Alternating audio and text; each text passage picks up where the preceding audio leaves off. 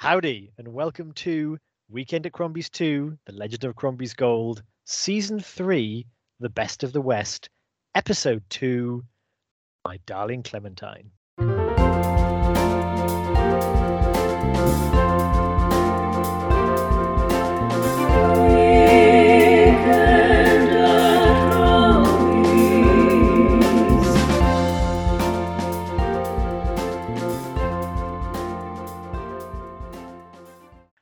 Welcome, dear listener, to our second episode in our Best of the West run. I am Hugh. How about just giving me a stack of buckwheat cakes and plenty of molasses and a steak, blood rare, a couple of hunks of bacon if you got some, and a big pot of coffee? My name is Dr. James Evans, Esquire. What kind of town is this? A man can't get a shave without getting his head blown off.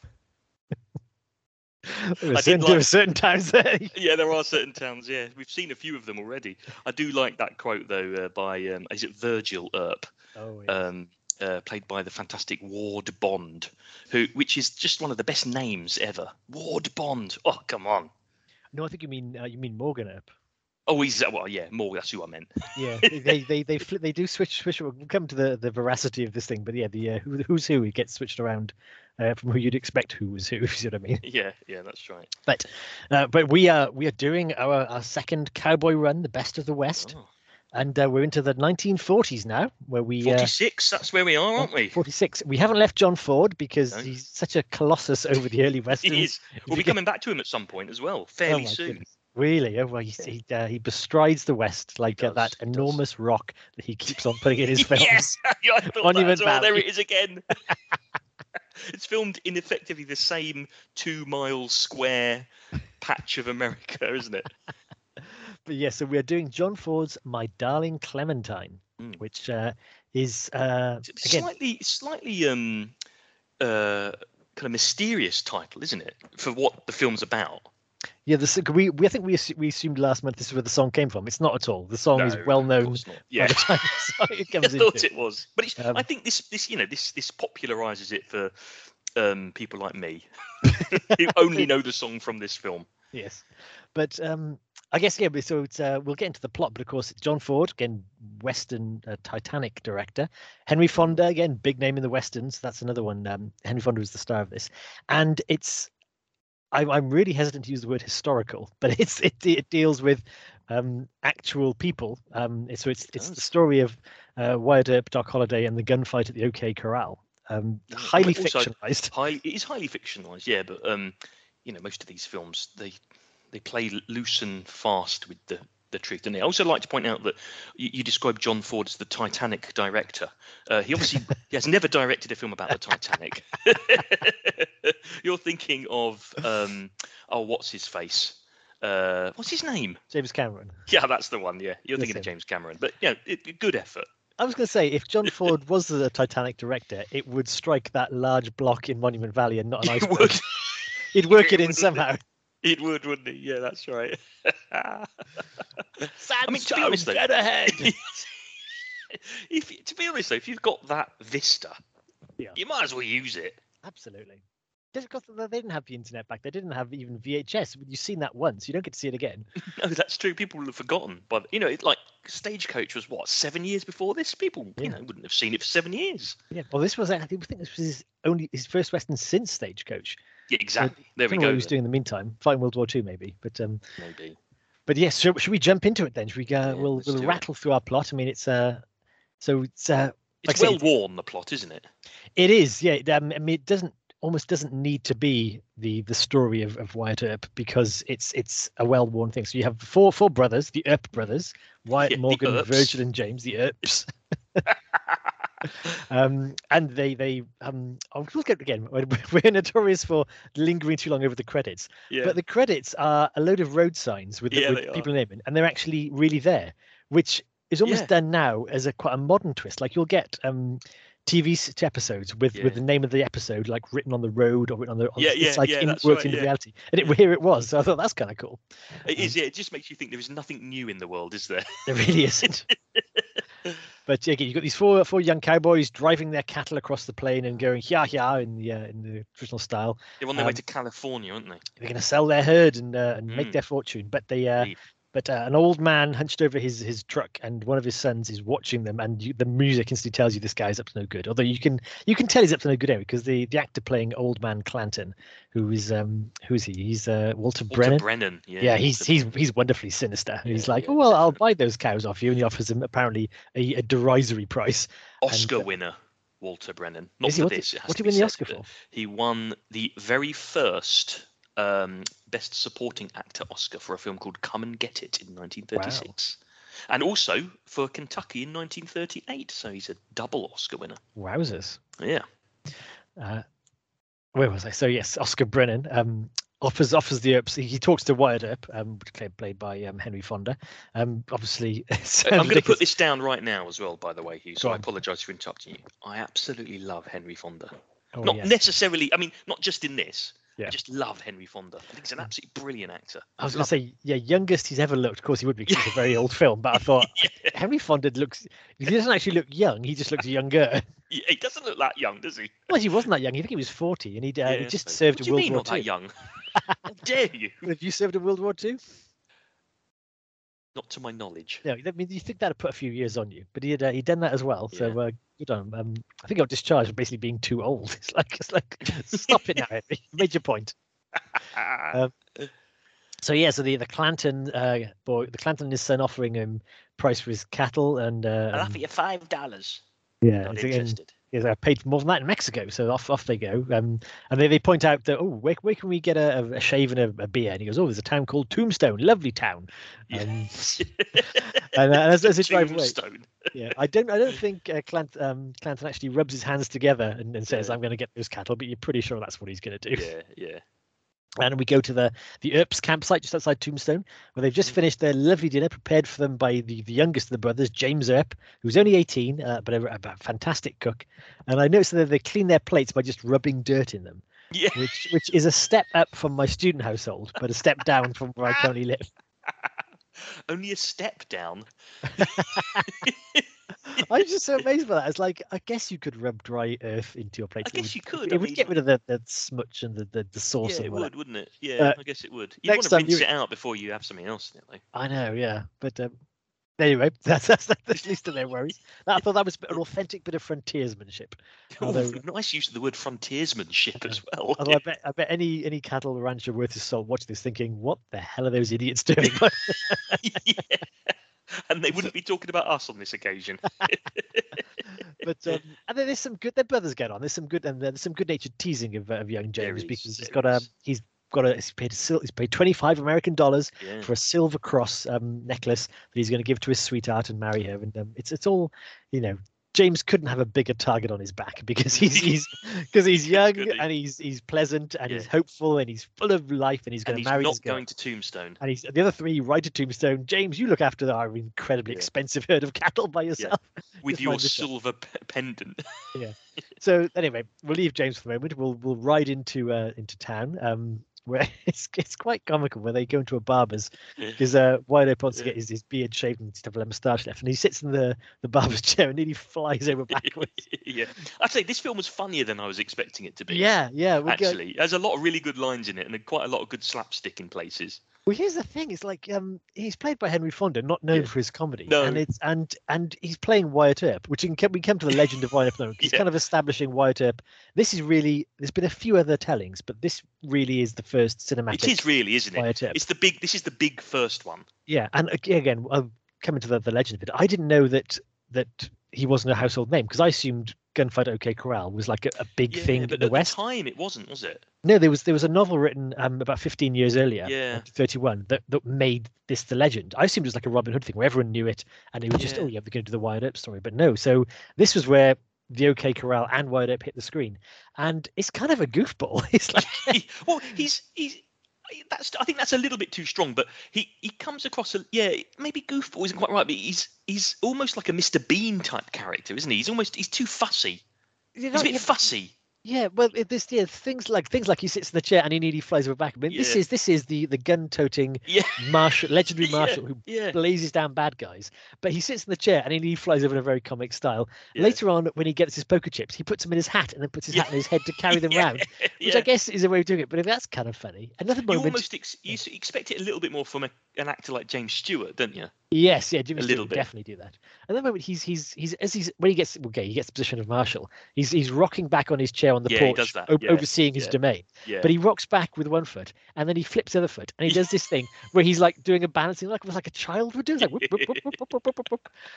and, and the the final thing is when he when he goes back to the barber again, he gets um he gets Yeah, he sprayed with, with expensive Yeah, pomade. it's a he's not happy scene. about. He's not happy about it at all, is he? And then um, Clem, the his his you know love interest, I suppose to a certain extent, says, you know, I, oh, what it's it's a lovely morning, isn't it? I love the smell of the fl- the, desert flowers coming in on the wind. He says, "Mm, that's me.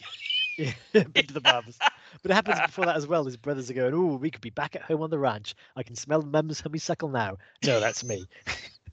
so yeah, so just, just to establish that the Wyatt Earp is is not quite the uh, the I mean, he'll be played by later by you know far more menacing actors. Mm. Um, he's he's he's yeah he's not as terrifying as you'd imagine. No, We'll but I to- think yeah, uh, yeah, he's almost. But when he's when he's when he needs to be, he's good. Do you know what I mean? He's a. Se- I think I I get the reason he's a serious man yeah who is. I don't know. He's trying to loosen up a little bit. He can't quite do it. yeah. So um, so you say his shave doesn't go very well because before anything happens, um, and he, then the barber, he's uh, he's only all he can say is shave, please, Yeah. shave, please, because the barber is just like saying, oh, will you take a, will you take a, to- a haircut? No. Yeah. Will you take a pop of pomade? No.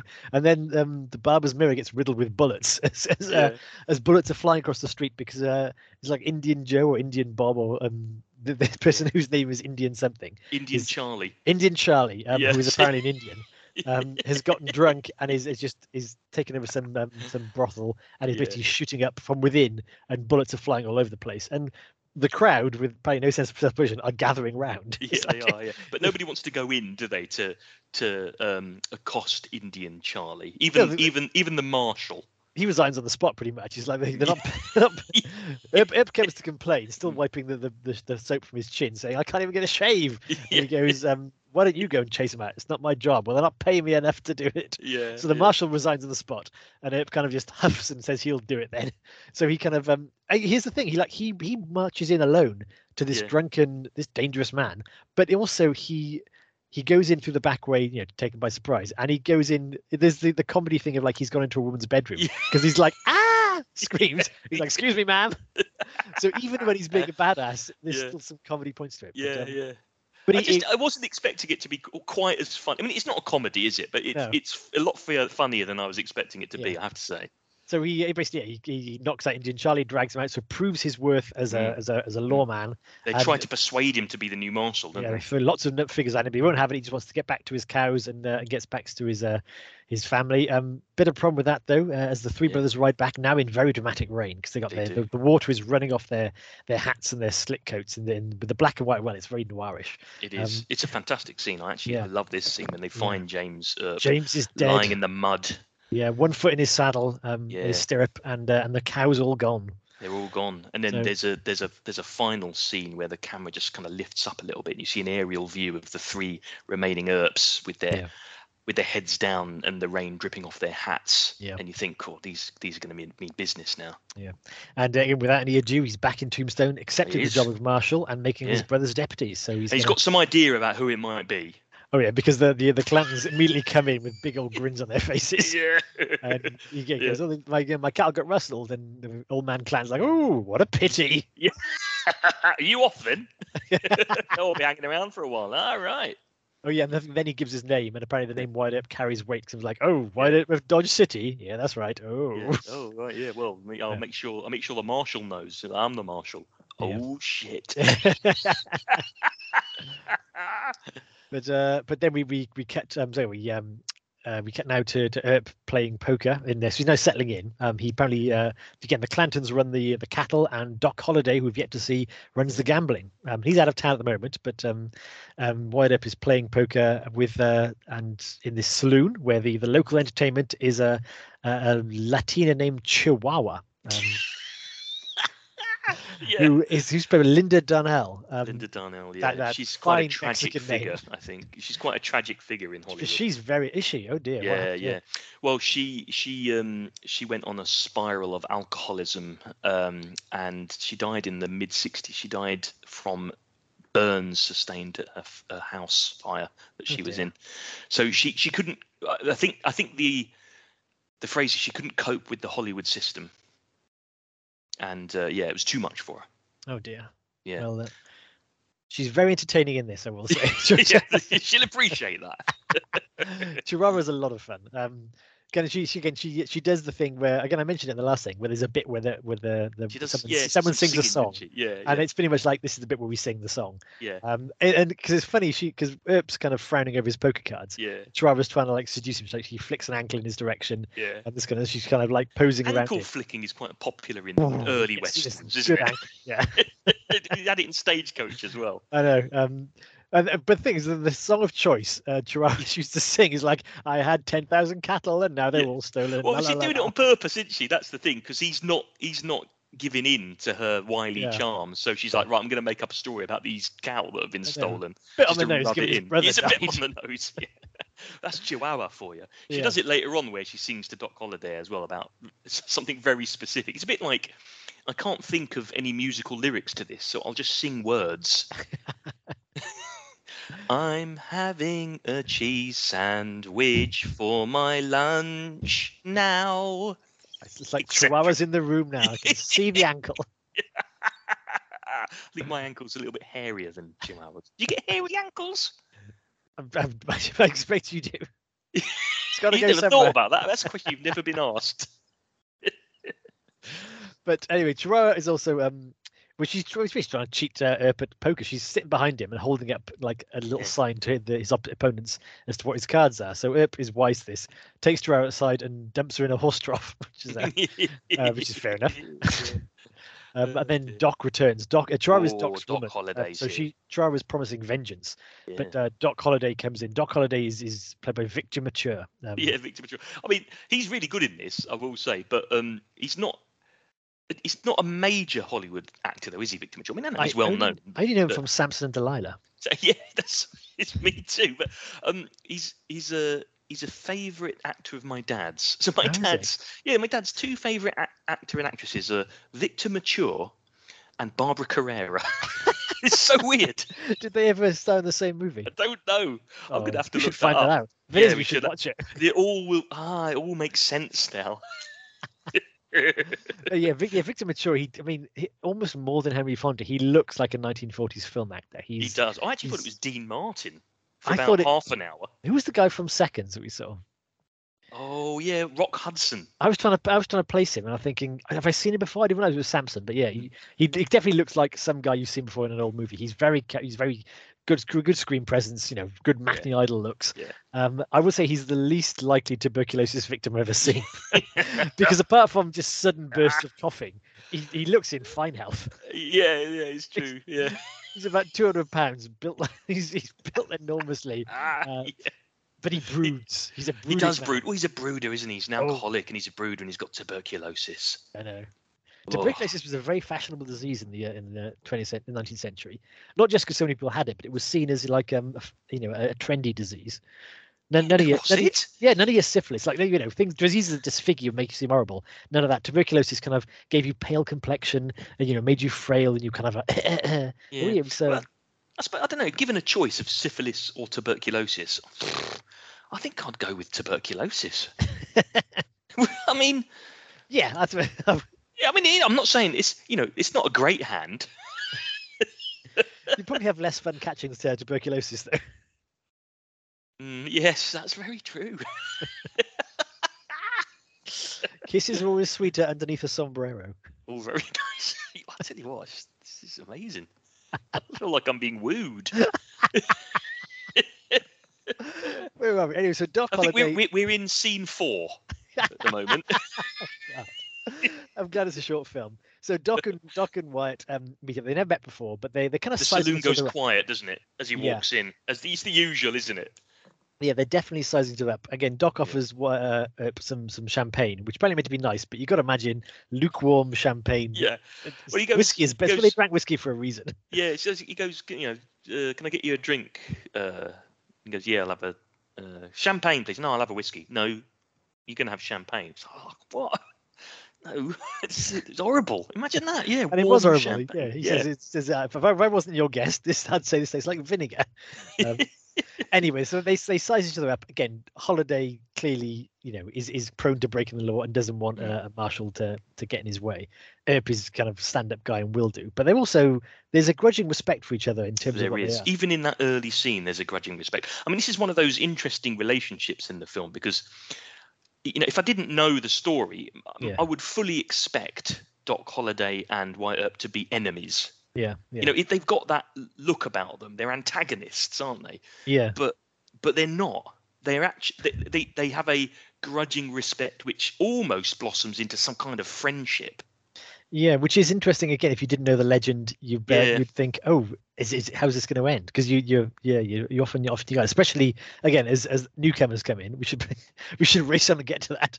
Yeah, we anyway, so they they they even when Doc draws on Wyatt, um, Yeah. and Wyatt kind of says, "I don't have a gun, but my two brothers over there do." yeah, so yeah, yeah. he kind of respects that he's outsmarted him. But anyway, they uh, then the then the theatre comes to town. A, a rather Ah, yeah. flamboyant actor, Granville Thorndike. Granville Thorndike. Is that the name of the actor or the uh, the name of That's the name of the character. The actor is Alan Mowbray. It's slightly less the? extravagant than Granville Thorndike. But You've got to imagine Alan Mowbray was a big name on stage, and they just dragged him over and stuck him in front of the camera. Yeah, you'd hope so, wouldn't you? He's a grand English theatrical actor, and He um, yeah. and these he also likes a drink. So uh, rather than end up on the in the theatre, because Doc and Wyatt kind of go to se- a nice spot to see the local theatre action, but he hasn't turned up again, so they have to find him in a saloon where he's kind of being terrorised by the Clantons. The, Yeah, uh, you the- think he's just he's just not turned up because he's drunk, but actually Yeah. he's been almost held hostage, isn't he? Yeah, they stick him on a table and make him recite Shakespeare at gunpoint. Um, Yeah. which he, he begins to do, and it's basically it's the standard Hamlet stuff, and then he kind of loses lines, and it's Doc who uh, who picks up the lines. Quite a poignant scene, isn't it? Yeah, because it shows It's that Doc, Doc is not just a kind of a murderous No, gambler. he's he has, he's a he's an educated, cultured man. Well, he's a, he's an act, he's actually a doctor.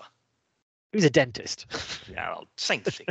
well, they, they never actually say this, but yeah, he's he's a, he's the the Doc Holliday was a dentist. yeah. Oh, really? So oh, he okay. explains some scenes later on. But anyway, yeah. Yeah. So, uh, so yeah, he was a cultured man and was very moved by uh, Mm. by what happened. Um, again, Earp kind of yeah, rescues the actor and kind of smacks the Clantons around a bit. I thought he'd shot one at one point, but he, kind of- he just yeah, he missed it. It's when um uh um oh what's his name the uh uh Clanton he says to his son um pull a gun kill a man Yeah. Oh yeah, because yeah, yeah, because old man, Yeah, old man. Clanton, old man Clanton comes in and says, "Oh, I'm terribly sorry. The boy's just a bit rambunctious. I'm so sorry, Marshal, Yeah. etc." And then he starts whap, whipping his whipping them saying, "Yeah, yeah next time just kill him."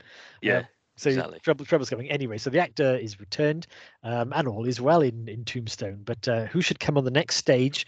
But uh, but um, finally we meet my darling Clementine. Clementine Carter yeah Clementine. this is about half an hour in the film Yeah, yeah. Um, I was gonna say she's not terribly impressive. She's she's like the. Uh... I would have gone with my darling Chihuahua because Clementine, she's she's cut in the same mold as the the lady from the Stagecoach who was pregnant. She's just she's ever pro- she's very proper, and you know kind of I'm just here to see Mr. Holliday, Doctor Holliday, la la la. Yeah. She's here to chase you down know Dr John Holliday That's how she's. no one knows who no one knows who he is John Yeah. Holliday who Doctor John Holliday. I know a Doc Holliday, but a Doctor John Holliday? No, I'm, I'm beat. so she's looking for Doc Holliday, having travelled all the way over from the East Coast to find him, um, and has been searching town to town, basically following his his line of murders um, up to this point. yeah Um, and uh, and she she meets her, who's very taken with her, and kind of you know um, shows her, finds her a room and, and looks after her and everything like that. Um, and in the evening, when um, she's like, "Surprise, Doc, I'm here," Doc is pretty much said, what yeah he's like He well, I says- told you not to follow me Yeah, and this is go home to get the next stage tomorrow. He's basically saying, "I'm not the man you once knew." yeah That's it. I don't know if you he, know, either you go or I go yeah, I don't know if it's explicit, but um, it's like he left because he had tuberculosis and was dying, so he wanted to leave yeah it's, behind. n- it's never quite revealed is it it's No. It's it's implied. Yeah, enigmatic. I say you assume he did it for a noble reason because it's Victor Mature, but you you, you don't know just- though because he could have killed someone Yeah, it could have just been like, yeah, I didn't, I don't fancy him off. Yeah, So yeah, stopped yeah. stalking me. this could this could be like the, the my crazy ex girlfriend done in 1946. it doesn't really matter, does it?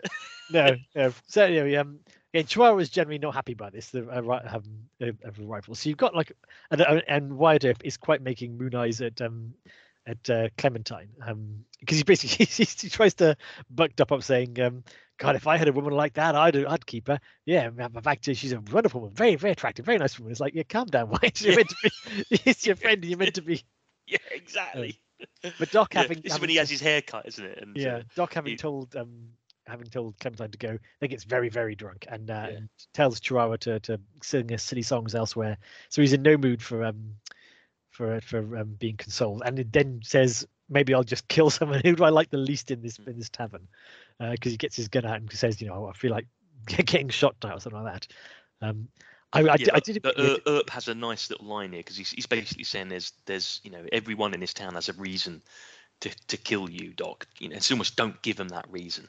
Yeah, because they want to earn their name by being the person Yeah, who shot Doc Holliday. yeah, I would also, yeah, I would also say that um, you know how sometimes it's in school, but it probably follows you in life. If if like something's been done bad and the teacher says, "I'll find out who did it," even if it wasn't you that did it, you immediately think, "Oh God, what if it's what if it's what do they think it's me? Yeah, What if. I did it even though I haven't?" What if I did do it? yeah, I had the same thought thinking if I was in a tavern and a and a drunken gunslinger said, "Who do I like the least?" I thought it'd be me, wouldn't it? He's going to pick on me. What, have I done? Yeah. just my luck. Maybe I wasn't assertive enough. I don't know. I just tried I to was keep too my head down. assertive. Yeah. Where was the line? I could have walked. but yeah, that was just my mental leap in that. Anyway, so um, but yeah, uh, um, Wyatt basically yeah uh, knocks Doc out um and takes him to his room. So even though he, he you know punches him in the face, he's keeping the peace and he's trying to do him a favor. I mean, uh, Chihuahua kind of matters. He's not going to be happy about that, but uh, that's that. So yeah, so the the next morning, um, again, well, well, Doc, uh, yeah, kind of wakes up and tells Chihuahua, this is kind of mean of Doc, that um, he's going off to Mexico if Clementine won't leave, but you know, pack a bag, I'll take you to Mexico too. Yeah. And then he makes a comment saying, "The Queen is dead, long live the Queen," and, and tell uh, um, like Sam to prepare a marriage breakfast, or Mac to prepare a marriage breakfast, the bartender. So he's pretty much almost proposing to Chihuahua, and Yeah. then And then just bogs off. yeah, he, he gets on the stagecoach and rides away, and Yeah. Chihuahua's left there with a with a suitcase, not looking too happy about it. No, as as well she might not. Indeed. Um, meanwhile, Wyatt has, has been to a, a church dance. It's a um, nice scene in the church. I like. I quite like this scene because it, it's, it's you say it's a church dance, but there isn't a church. Yeah. It's it's just um, it's the shell of the uh, bell tower. Um, and there's a guy who says, "I'm not really a preacher, but I do know how to have a good old dance. So come on, let's have a Oh, dance." yeah, I read the book from front to back, and it's nothing said again against dancing. and then they have a little little shindig, which is quite Yeah. nice. and and Earp dances with uh, with Clementine, and they, they oh something's happening there. Sparks Oh. are flying. Mm. Um, but um, so as they, they make, are wetting, aren't they? oh, I beg your pardon. Sorry, this is post Hays Code, isn't it? So it wouldn't have down that road. No, as they make their way back to, to, to Clementine's rooms, they find Chihuahua in there packing Clementine's bags for her uh, Yeah. to saying she'll help on her way. But as as uh, as She goes, "My so- name is Chihuahua. I'm Doc's man." I a think she said, great I'm line. Doc's girl. Oh, that's what. If Yeah, said I'm yeah. Doc's man, that'd be a very different film, and indeed a great line. But- Uh, Chihuahua uh, um, is wearing a silver cross, a rather recognizable silver cross, Oh, and Wyatt yeah. clocks this immediately. It's the cl- it's the cross that James had on his possession when the night he was killed. yeah. So, um, and she says that Doc gave it to her. So, oh dear. Uh, Wyatt immediately grabs a horse and races after Doc, who is on a stagecoach. He's riding a shotgun, um, doing the uh, the whole thing where you throw stones at the horses. This is clearly yeah, it's a John but Ford wait, thing, isn't it? yeah, what John Ford had against horses, but Yeah, it's good. I mean, again, it, John Ford can sh- he can really film horses traveling at high speed, can't he? I, do you think stagecoaches really went that fast? Because I mean, I don't know, but blimey! Oh, I mean, they did in this movie, but you Yeah. couldn't keep that up. The horse, even horses, couldn't keep that up. Like, no, "Yeah, I was going. wor- yeah, I was worried about the horse that Henry Fonda had with him as well, because he was going at a right old pace. Yeah, And that so, horse, surely he's never going to keep up with that. So no, fast chase scene ensues, uh, but Yep. Wyatt does indeed head them off at the pass. Mm. Um, Literally, yeah, where again they they square off and uh, and uh, they draw. Um, they do. because basically, again, Wyatt rather than spelling out anything, just says you're coming back with me. Yeah. And Doc says I don't want to. yeah. Um, so there's which is fair enough, isn't it? well, Doc thinks he's dragging him back for Clementine, and Wyatt yeah. thinks he's dragging him back for the to answer for the Silver Cross. Any any fewer, any more words would have solved this problem. but uh, they draw, but luckily Wyatt's a crack shot and does the old thing where he gets shoots the pistol out of Doc's hand. So no harm done. Um, they head back to Chihuahua, um, where brother brother they've clearly had a conversation now because they're both they're doing kind of the good cop bad cop thing almost, where um, she says, "Did you um, you know Chihuahua? I didn't give you the cross. Yeah. Yes, Yes, you did, Doc." did. And then Yeah. Wyatt goes, "In that case, Doc, I'm arresting you for murder." And Mm. Doc's quite cool with this. Yeah. And he's like, "Are you sure about this, Chihuahua?" She's just- like, no. and then she, uh, yeah. So they, uh, they then Chihuahua. The truth comes out. The night Doc was rude to her, she was visited Mm. by Billy Clanton. yeah. Um, and and what's more, but before she can say what's more, she's shot through the window. A Um, couple of shots plugged poor Chihuahua by Billy- Billy, by Billy Clanton, who I don't know how he had the presence of mind to stake out Chihuahua's room. Well, he was in the he was in the room anyway, wasn't he? When they, of you know, course. yeah, he was in the room with her. Oh, so there's obviously something going on there. Oh yeah, because she was like, "Let me just put some clothes Yeah, on." And she puts yeah, them in a cupboard. exactly. Oh my yeah, goodness! So he was with her and still decided to shoot her. What a rotter! Well, there you go. He's So- a Clanton, isn't he? He's a Clanton. He, he so he rides away. Uh, Wyatt kind of uh, shoots him, but not mortally. Uh, so he, uh, but Virgil is is on standby on his horse, uh, Yeah. and, and, races after him. Virgil, we can also add, is the, is the next young uh, youngest brother, uh, the more fresh faced one, and the one with most to live for. So yeah, he- he's obviously going to die. I know Mor- Morg is a much more heavier, older, round set person who just Yeah, likes eating a lot. So he, he's, he's he's okay. But uh, Virgil pursues Billy Clanton um, all the way back to the Clanton ranch. But Billy has now died of his wounds. He's lying dead in his bed, Yeah, and, yeah. and Virgil comes in, kind of says, you know, to old man Clanton, "I'm sorry it came to this." And as he turns to leave, he's shot dead in the back by uh, old Yeah, man Clanton. Um, I Like they call him Old Man Clanton. His name's N- Newman Clanton. so you keep calling him Old Man. Clanton? That's how he's referred to throughout the film, old man Clanton. I don't have. That's maybe why he's angry.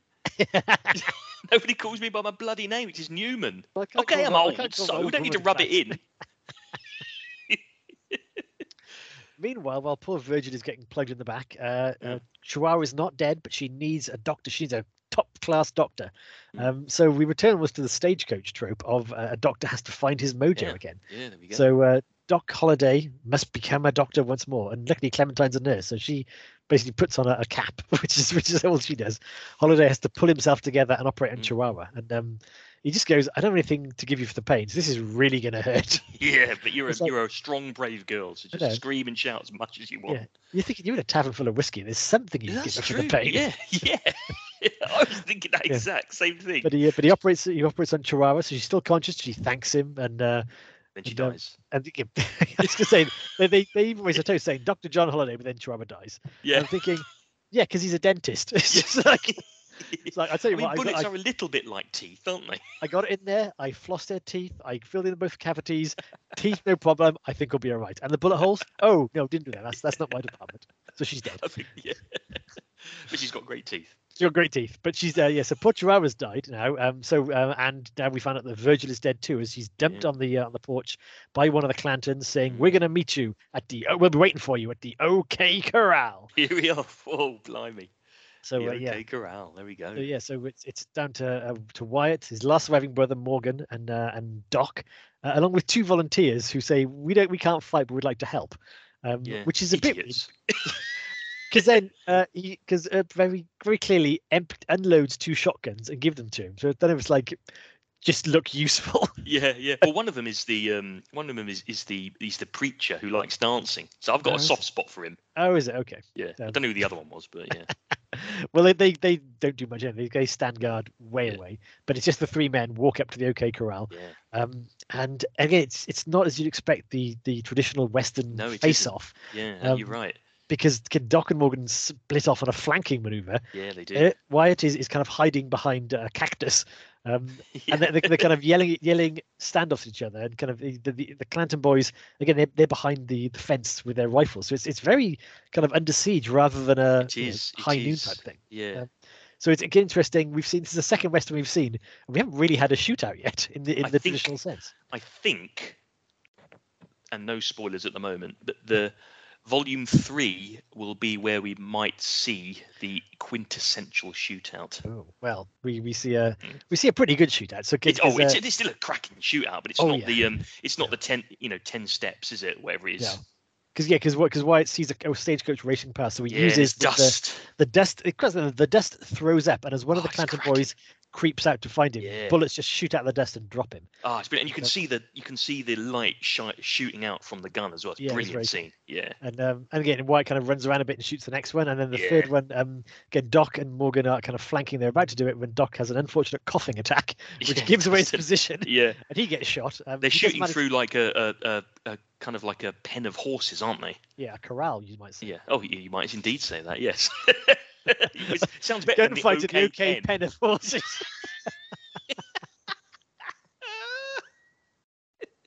oh dear.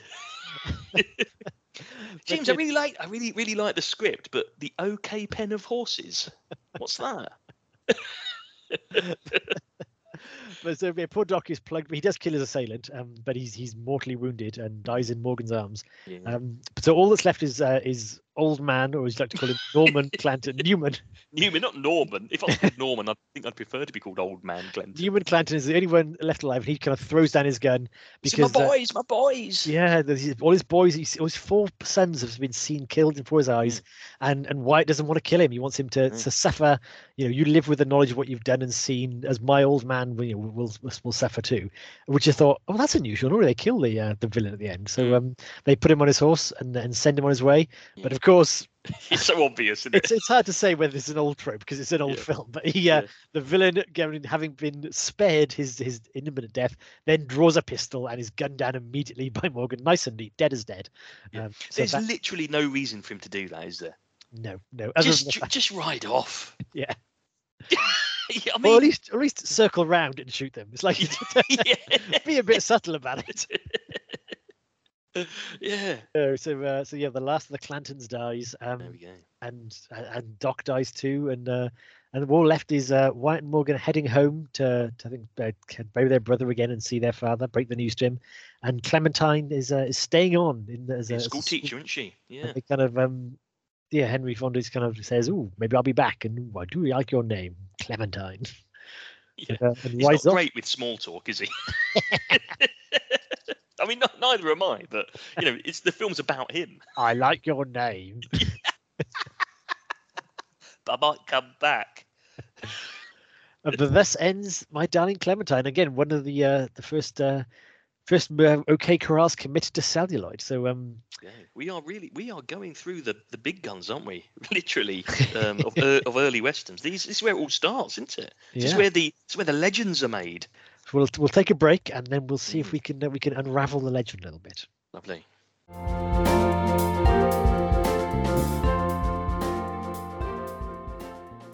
Welcome back. I trust you have fortified yourself and now rub dirt on your plate to uh, give it a thorough cleaning, as we will we'll delve into uh, into my darling Clementine a little bit. Again, I mentioned before the break. This this is again, it's like it's the first historical in in very much inverted commas uh, western, um, dealing with like a legendary tale. And again, this this story, the OK Corral, it's got to be. It's, it's the Western story, isn't it? You can talk about it is, Billy the it? Kid and, and you talk about um, you know um, Butch Cassidy, but this is the I think historical. this, you're right. I think this is this is definitely it. And and it's um, been told a lot. It's it's been told and told and told. it's been told and told and told. And you know, I mean, it, it's been a while since a version of this has been told, I suppose. But I, I recall, so when Tombstone was released, which which uh, we will be coming to actually later in the run. Um, Without giving um, anything away. without giving anything away. But you know, we'll be coming to that. So we're going to do a, a. Obviously, this is quite useful to, at the time when we do Tombstone. We can look back at this to see what you know, what what what what the kind of um, story looks like. But there was also a, a film released called Wyatt Earp Yeah. with um, Kevin I think Costner. that had Kevin Costner in it, didn't it? Yeah, and um, so even up until like the the nineties and kind of mid nineties, it was still. You know, they're still making loads of films about this story. Um, there was a version with um, yeah. with Burt Lancaster and, uh, Yes, and yeah, there um, was, Kirk yeah. Douglas. That was Yeah. awful. I know, yeah. I mean, this is so much better. Um, but th- I, I suppose what, what's interesting about this, and so so this is the this is the what, what what am I saying here? This is the first time that this has been committed to celluloid. This story, right? I Uh, think there were a couple of- I there mean, were a couple of- couple of minor films made Yeah. right after the book was released, but Yeah, this but is this is this is it though, isn't it? This Yeah. is where this is where the legend is cemented in in um, not just Hollywood lore, but you know American history, right? This is yeah. this is the film that does it. Um, and John Ford actually met Wyatt Earp. He, um, he did, They, yeah. the time intersected. Although you'd again, you'd it goes, despite the fact it's full of historical inaccuracies. I think that's partly because um, John Ford didn't care and openly said he didn't care. He's like, he's, Yeah. I'll, I'll make the movie I want to make, and I don't, I don't care about that kind of stuff. and I, that's I quite I don't mind that at all. I oh mean, no, not at all. and also, who, who, who's to know? I mean, you're right. This this is full of historical inaccuracies, but equally, it it's never going to be a a kind of um, documentary style filming of what happened at the OK Corral. Because even if Wyatt Earp is telling John Ford, it's a version of the truth, isn't That's the. Yeah, even if his memory hadn't failed him, 'cause he met him at the end of his life, and even Yeah. if he was inclined to tell the truth, which he, you know. Probably given the history of the. OK Corral, Yeah, he would yeah. certainly paint him in a better light.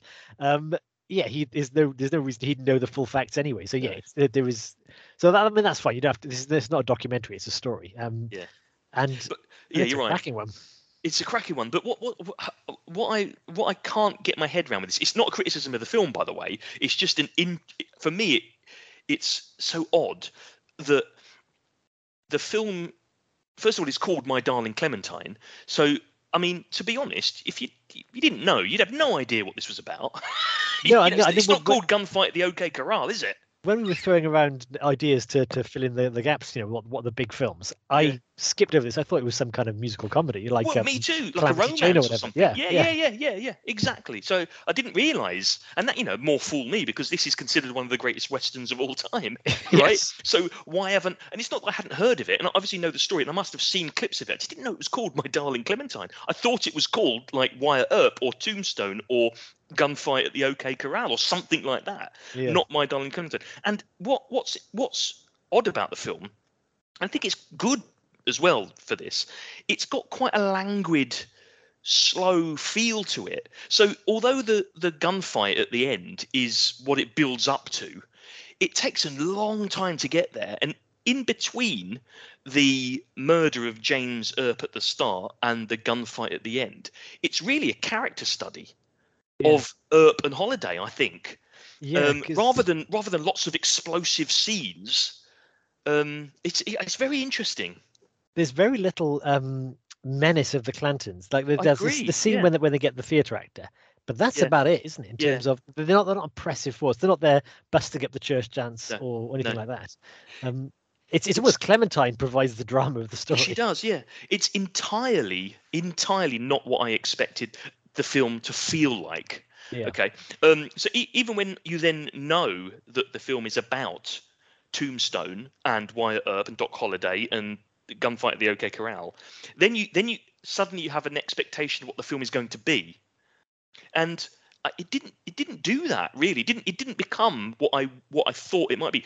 Tombstone, for example, and I've not seen Tombstone for a long time. I think is a much more traditional view of of, of Tombstone, right? You know, whereas this feels quite revision. and can't be revisionist, can it? Because it's the first time that this was put to celluloid for people to really engage. It's not a revisionist western, but it's at all. But it feels, it almost feels, I don't know, not not experimental, but kind of.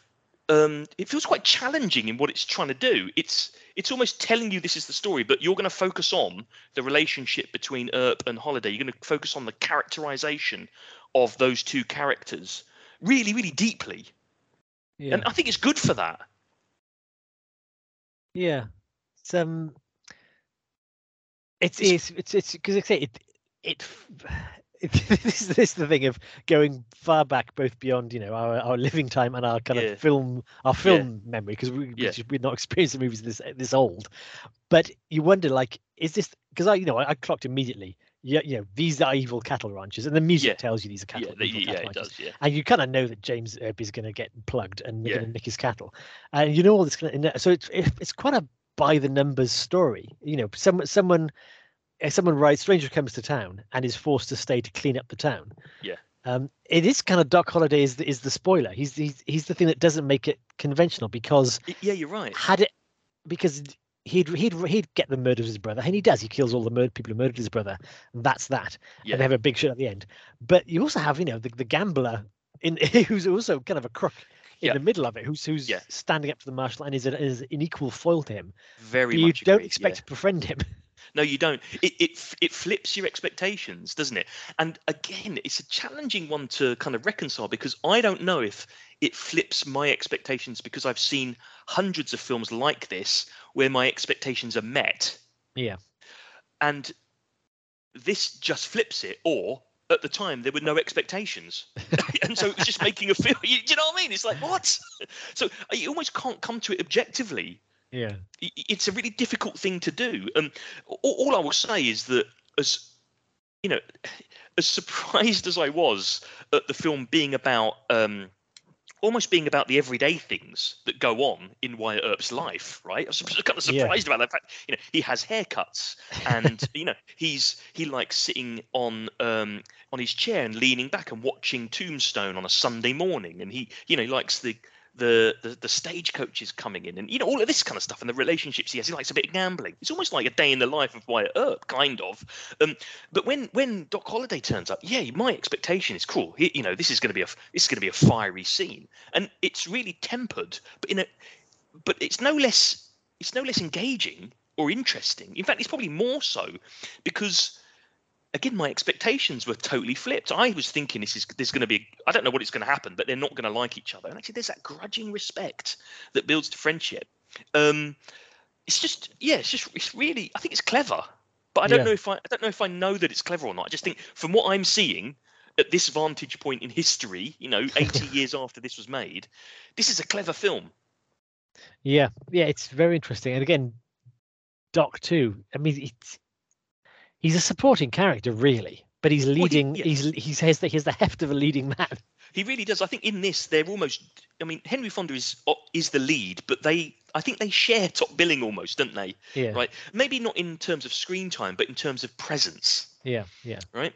Because as you say the clanton crew if it if doc holliday wasn't in this it would be a by the numbers film about um, getting the Clanton crew, wouldn't it? But yeah. the fact that Holliday's in it almost adds another layer of antagonism and and kind of misdirection for us to get over, and it it it, it means that there is then a kind of there's a kind of um, there's a thrill in the romantic element of it, which I often find in in old films to be a little bit kind of I don't know, schmaltzy and you know, not not a, a, little bit stilted. But I didn't think it was stilted in this. I, I saw Wyatt Earp in this being a bit clumsy, a bit shy, um, and kind of works quite well. Chihuahua is that kind of sultry figure.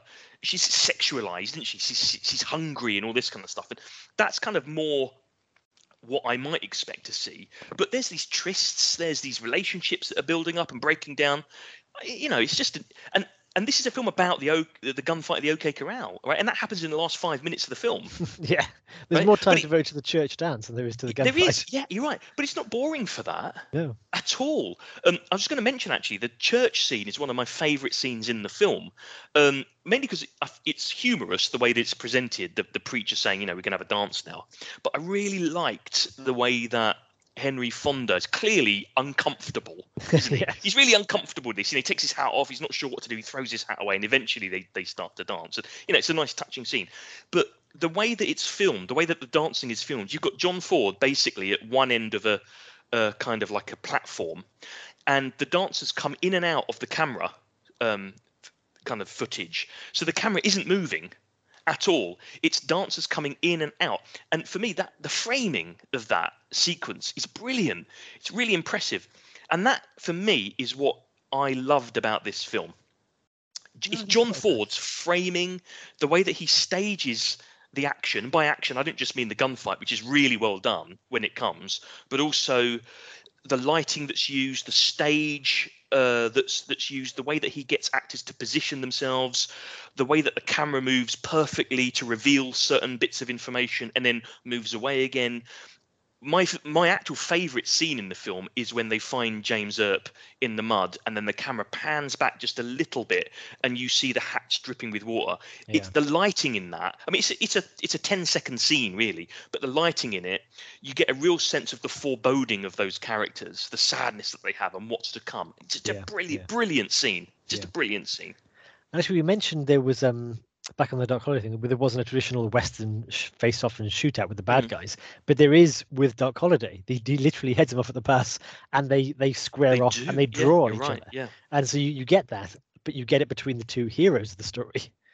Yeah, you do absolutely. Um, you're right. There is a, there is a standoff. Yeah, um, and this again, this is that it, almost the the interesting story here isn't the gunfight at the OK Corral, is it? The interesting story is the relationship between Holliday and Earp, and the relationship between Earp and Clementine and Chihuahua, I guess. Really, it's those four, I guess. It's really, a love square. It? it's a love square, isn't it? Yeah. Well, you know, Chihuahua and, uh, aren't really in it, but they they they but are. then they, they could be. Had, had, again, had yeah, it they could had be. Doctor because Chihuahua kind of makes a pass at him at the start, and he dumps him in a horse trough, and you'd think, was Doc Holliday not there? Yeah. This could be the beginning of another relationship. it could be. It, you- you'd almost expect it to be, and this is where I was saying about James Stewart. Yes. If, if, it, if it's Jimmy Stewart, right, you, you might expect it to be more of a, a romantic comedy. It could Yeah. still be a western, it still be very good, but it might be more of a romantic comedy. Or if it was Cary Grant, you might expect the same thing, kind of like a comedy of manners. You know, two people from opposite ends of the spectrum Yeah. have to work it out. You know, it's that kind of thing. It never becomes that, um, but the potential was there for it to become that. yeah. Quite like that as well. Yeah, you mentioned about again how yeah, Earp is shown in every aspect because again the, the point when um when Doc finds that he's brought Clementine to his room, whatever, and he's fuming. Mm, He mm. kind of ra- he races over to Earp, who's having having dinner with his with his brothers. And it's like, Yeah. why did you stick in with my business? And Earp has no idea what he's done. He's Yeah. just, so he's literally got he's got half a bread roll shoved in his mouth, and he's Yeah. going, "Well, that'll be a surprise." Yeah. and then Doc is brooding at the bar, and he's like Yeah. slamming back a bottle of whiskey. He's like, "Drink with me, Marshal." And he goes, "No, thanks. Don't drink. No, I'd have my supper." yeah, just had my supper. Yeah. It's, he's so Well, He's so- becomes an everyman in this, doesn't he? he, also he's very true. He's true to himself. He's he's, Yeah. never, he's not he's not like he's not um he's not super cool in all these situations, but he's very true to himself, which kind of gives him that that uh, kind of you know rela- he's relaxed about himself, and he also he's it turns out you know he is the better gunman. We we we could we Yeah. didn't know that because Holliday again. This is coming back to knowing the legend. You think Holliday is the better shot. He's certainly got a better reputation, and and he initially draws on Earp, who doesn't have a gun, so obviously can't fight him back. But when it comes down to it, and it's serious, it's Earp who comes out the top. Yeah, and um, Henry Fonda. I mean, I mean, I, so he, Henry Fonda is um, he's in a few of Good my favorite. Yeah, he's in a few. no, he's a in a 12 Angry Men. Yeah, he's in Twelve Angry Men. He, he- he's in a, he's in a couple of films which I would consider to me my absolute favorite films of all time. Right. So, um, Twelve Angry Men. You know, just he's brilliant in it, and that is a brilliant film. Right. So, and you know, he he he he, he plays that kind of um, again against type. I think again that kind of you know that that considered jury member, as it were. Yeah, He's in 12 fa-. Failsafe, where he pr- plays the, the president of the United States. Uh, again, and there's a, a, a nuclear kind of um, scare with with Russia. By the way, ten times better than Doctor Strangelove. Um, it's a brilliant film, and he's also in the Oxbow Incident, which is an earlier western, um, which it, which it, it has lots of kind of it's a film that really it really goes up my street because it's got lots of moral decisions that need to be made by characters who are flawed. And Okay. some of them make the right decisions and some of them make the wrong decisions. It's just a brilliant film. Um, so those those three films i they are stone cold five star films for me. And i, I won't I, I won't reveal whether this is a five star film or not at the moment but you know henry fonda is he is cla- he's classic Hollywood, right? And in this, I feel like he's playing slightly outside of character a little Yeah, bit. I expect him to. I'm almost expect to be more of a more of an act, not an action hero, a man of action, perhaps. Yeah, yeah. You know, He's also in uh, Too Late the Hero. If we talk about five star films, he and if you is have, in Too Late. if you have, yeah, if you have three hours to Hero, spare, I can give you a quick précis of the movie. we need more than an hour. Blimey. I said three hours. Oh, okay. Sorry, that's about right then, isn't it? yeah, of course he's in that. top- Yes, he yeah, is, yeah. isn't he? Yes, because again they needed someone kind of with with he's in it for like for three seconds but he's but- they needed someone with the the steel to be a military commander of, of kind of the naval thing i thought yeah brilliant get henry fonda you'll, you'll that. And I mean, you know, he, he- he is. Um, and Henry Fonda's worked with John Ford a, a few times, right? So um, he's not unfamiliar. But it did make me wonder why he chose Henry Fonda over, say, John Wayne, because John Wayne is the one that you associate with John Ford, right? He's in lots of his Ah. films. So why why Henry Fonda and not John Wayne? And m- maybe it's because Um, Henry Fonda is a little bit gentler, I guess, really, and the role, although he's Wyatt Earp, the role is the role is more. I think the role is more progressive yeah. than say John Wayne might deliver it. I'm not saying you know John Wayne is a great actor, right? But I think you just get an you get an image of Henry Fonda as being slightly more progressive, slightly more modern, less traditional, and so therefore this film is presenting that dichotomy between the old west yeah. and those kind of new new the civilization that comes you know the church is being built Yeah. um the, the um, clementine at the end becomes the schoolmistress for example civilization has reached the old west hasn't it Maybe they'll stop selling liquor to Indians. maybe they will But to progressive, that line didn't. That line didn't live well. Didn't last no he didn't. I like the yeah when they said it yeah What know, kind of we- town is this selling liquor to Indians? Think, oh my god! Because we mentioned in the previous movie, they they managed to do well by not mentioning it Indians at all. That, that line, ooh, that's not good. yeah, yeah. Well, i I mean, interesting as well that the two films that we have seen haven't been primarily, you know, it's a western. Neither of them have really been about Indians, have they?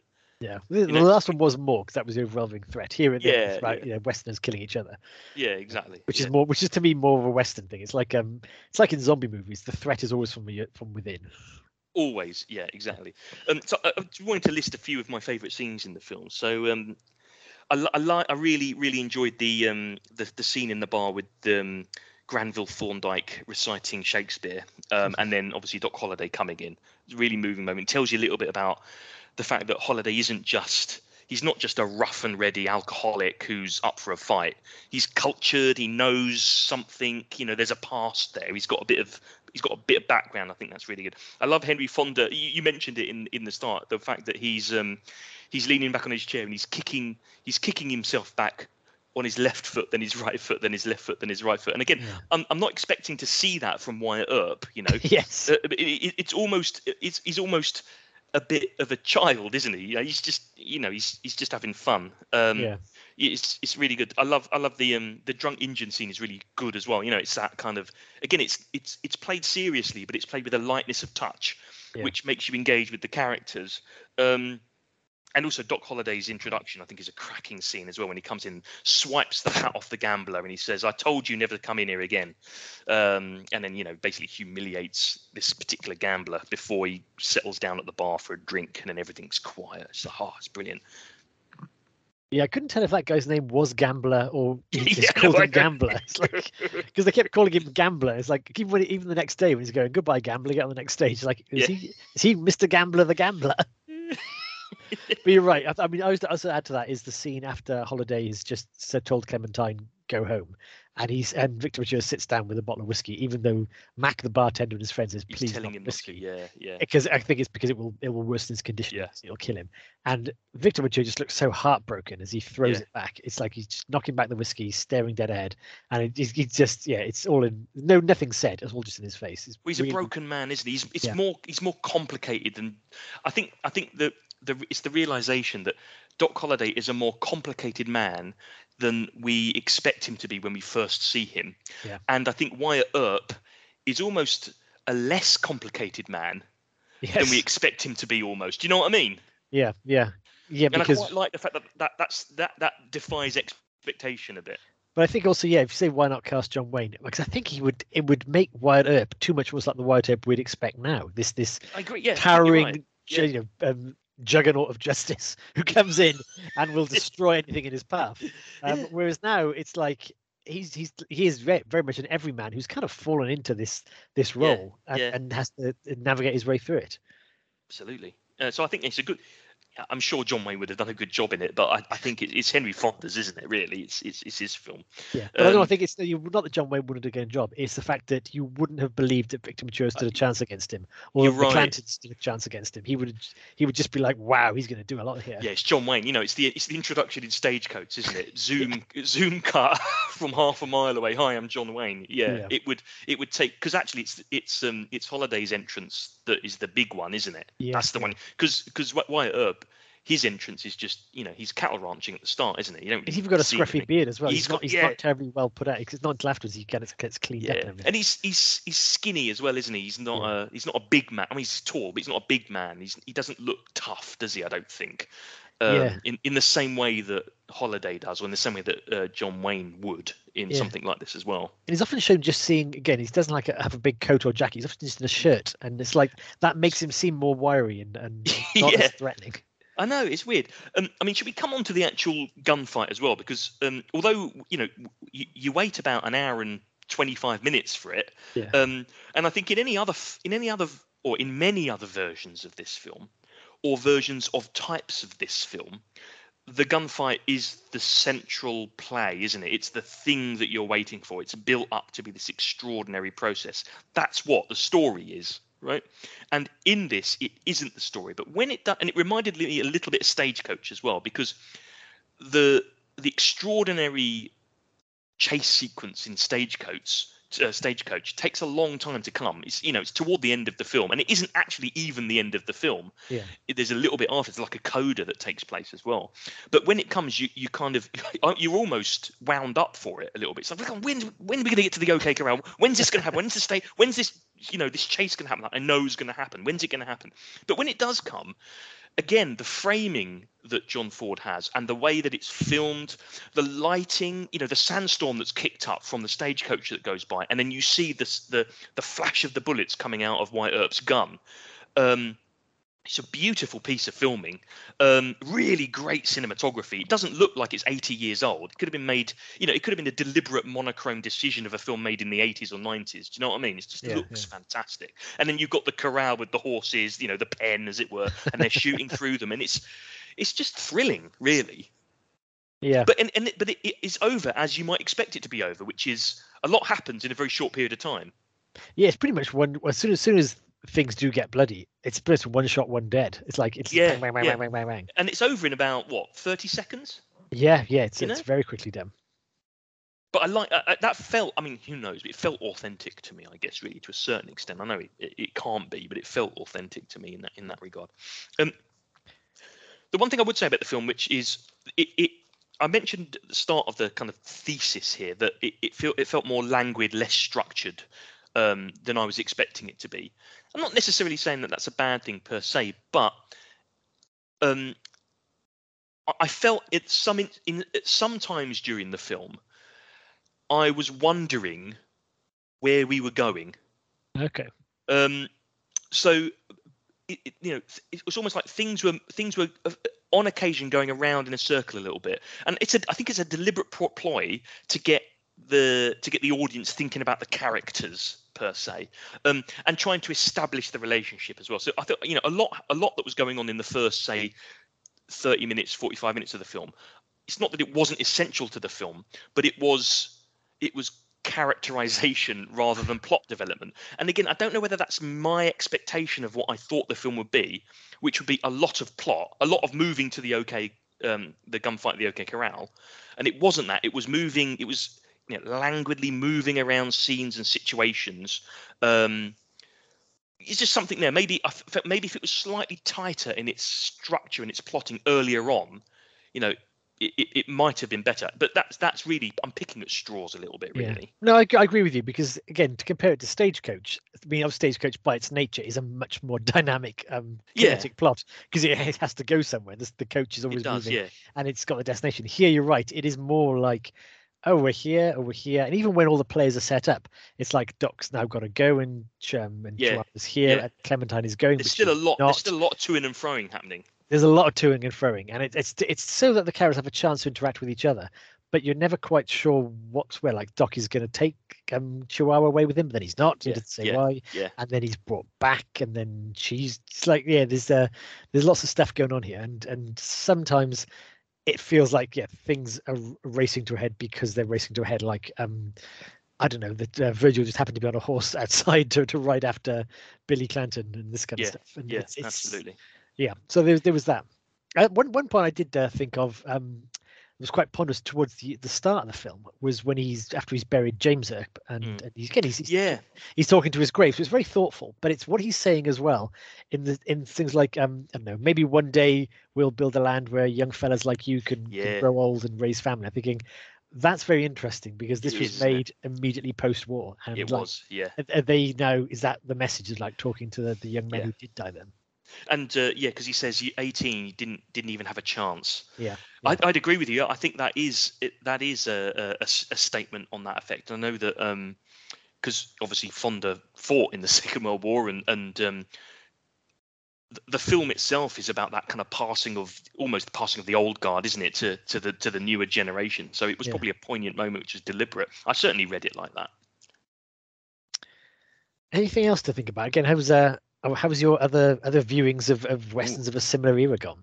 So I've um so since we watched Stagecoach, I've watched three more westerns. Um so obviously one of those is My Darling Clementine. The other one was a Laurel and Hardy film called Way Out West. Look, you know, it's it's it was um in the era and it's it had good kind of reviews and stuff. Um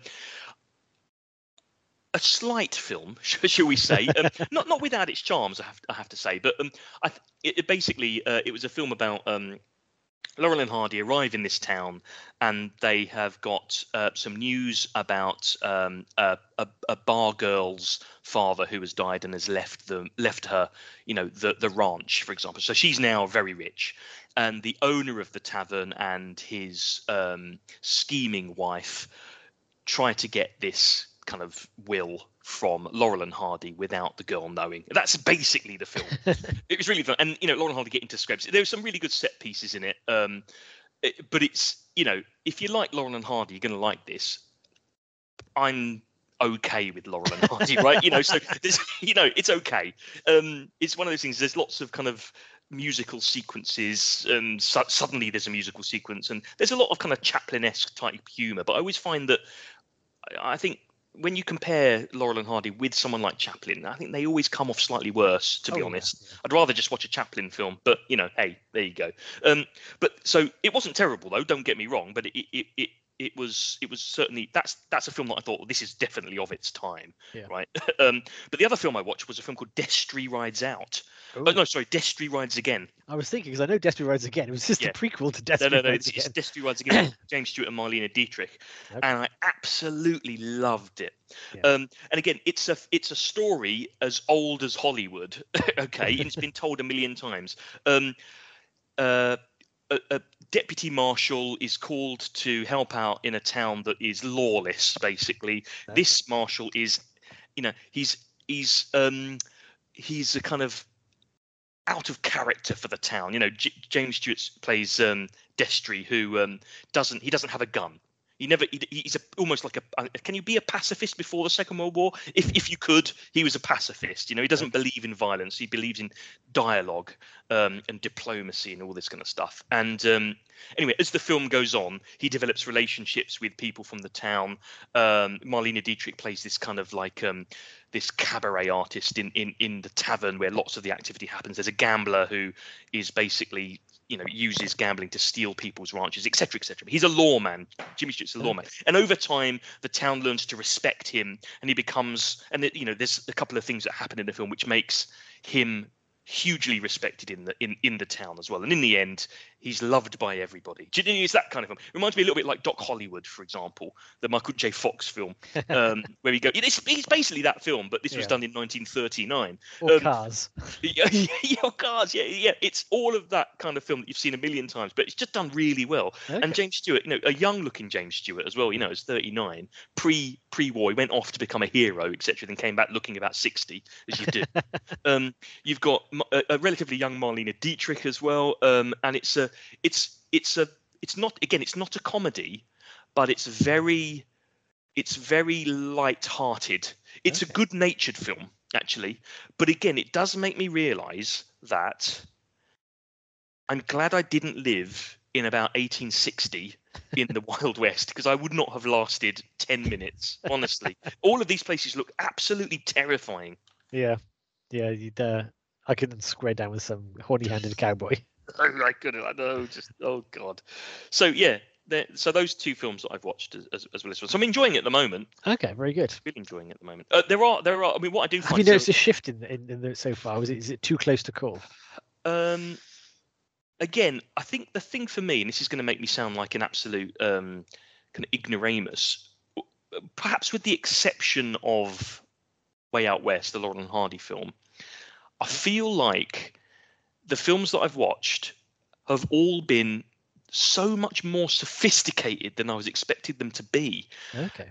And and then that's and that you know who am I to judge you know films like these are classic films right these are Yeah. well-known films I mean Destry Rides Again isn't a it's not a top echelon western film Yeah, right I know, I know the name. I yeah recognized it. I would I would very rec- I would very very much recommend watching it it's really good you Okay. you know it's a it's light-hearted it's well intentioned it's a fun film with some dramatic edges in it it's got Jimmy Stewart performing out of his skin it's got Marlene Dietrich in it performing out of her skin it's a great film right it's a really really really Excellent. good Mark film that down. Okay, we'll Yeah. do that. Destry Rides Again, really good film. Um, and but it, it's it's when I say it's a really good film, it's well filmed as well.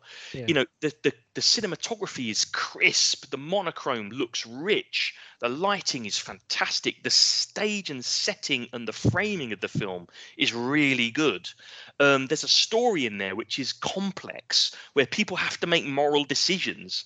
Um, all of them have been like that. Stagecoach with its extraordinary chase sequence, but also the way that it builds up a kind of, um, you know, a ragtag bunch of characters. You know, you've seen that a million times, but was this the first time it was seen? Maybe not, but it was one of the first times it was seen, right? It Yeah, must have been yeah. one of them because there weren't many films before 1939 whenever we watched it, right? It's at the start. And it's the same with this. I kind of expected films of this age to be more simple, Yeah, I know. and mean. they're not.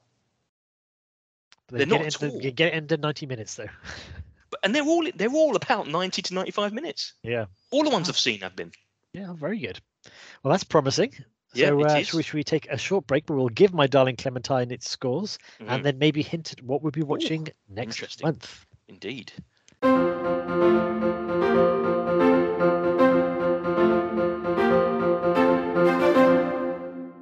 Welcome back for the final furlong. I hope you fish yourself out of the horse trough, dried off your clothes, cleaned your teeth as any good dentist would recommend.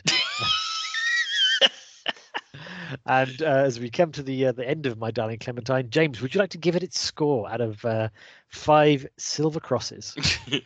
oh yeah. So um,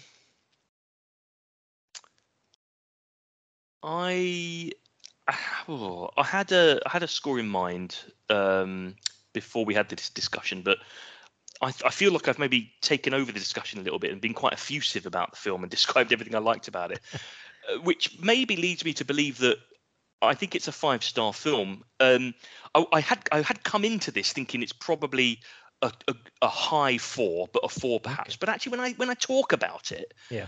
and I kind of verbalize my feelings about it, it's it's a lot it's a lot more it's a lot more interesting than even I was thinking about when I was watching it. Right. So for me, it's a five star film. There's a lot to love about this film. It's not perfect, Yeah. but I don't think a five star film needs to be perfect. It's such a good film. It's such an interesting film to watch with great characters, and I was totally invested in it.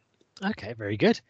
For myself, I again, you, you've also again this conversation has bigged the film up to me as well. You, you've the, the conversation we've had, and again, me recollecting what I liked about it has brought it up. I was, I was, was less effused by this than I was of Stagecoach. Stagecoach had, Okay, a, had yeah. a bigger impact on me. This Yeah. felt like a film, a western of the 1940s. Um, and you're, you're right. It's only when we start actually digging into Yeah. what was unusual about it. Um, again, and also you've just got to, got to take my head out of the Wyatt Earp Doc Holliday legend because again, I, I'm I'm really keen on that, and I've seen lots of versions of it.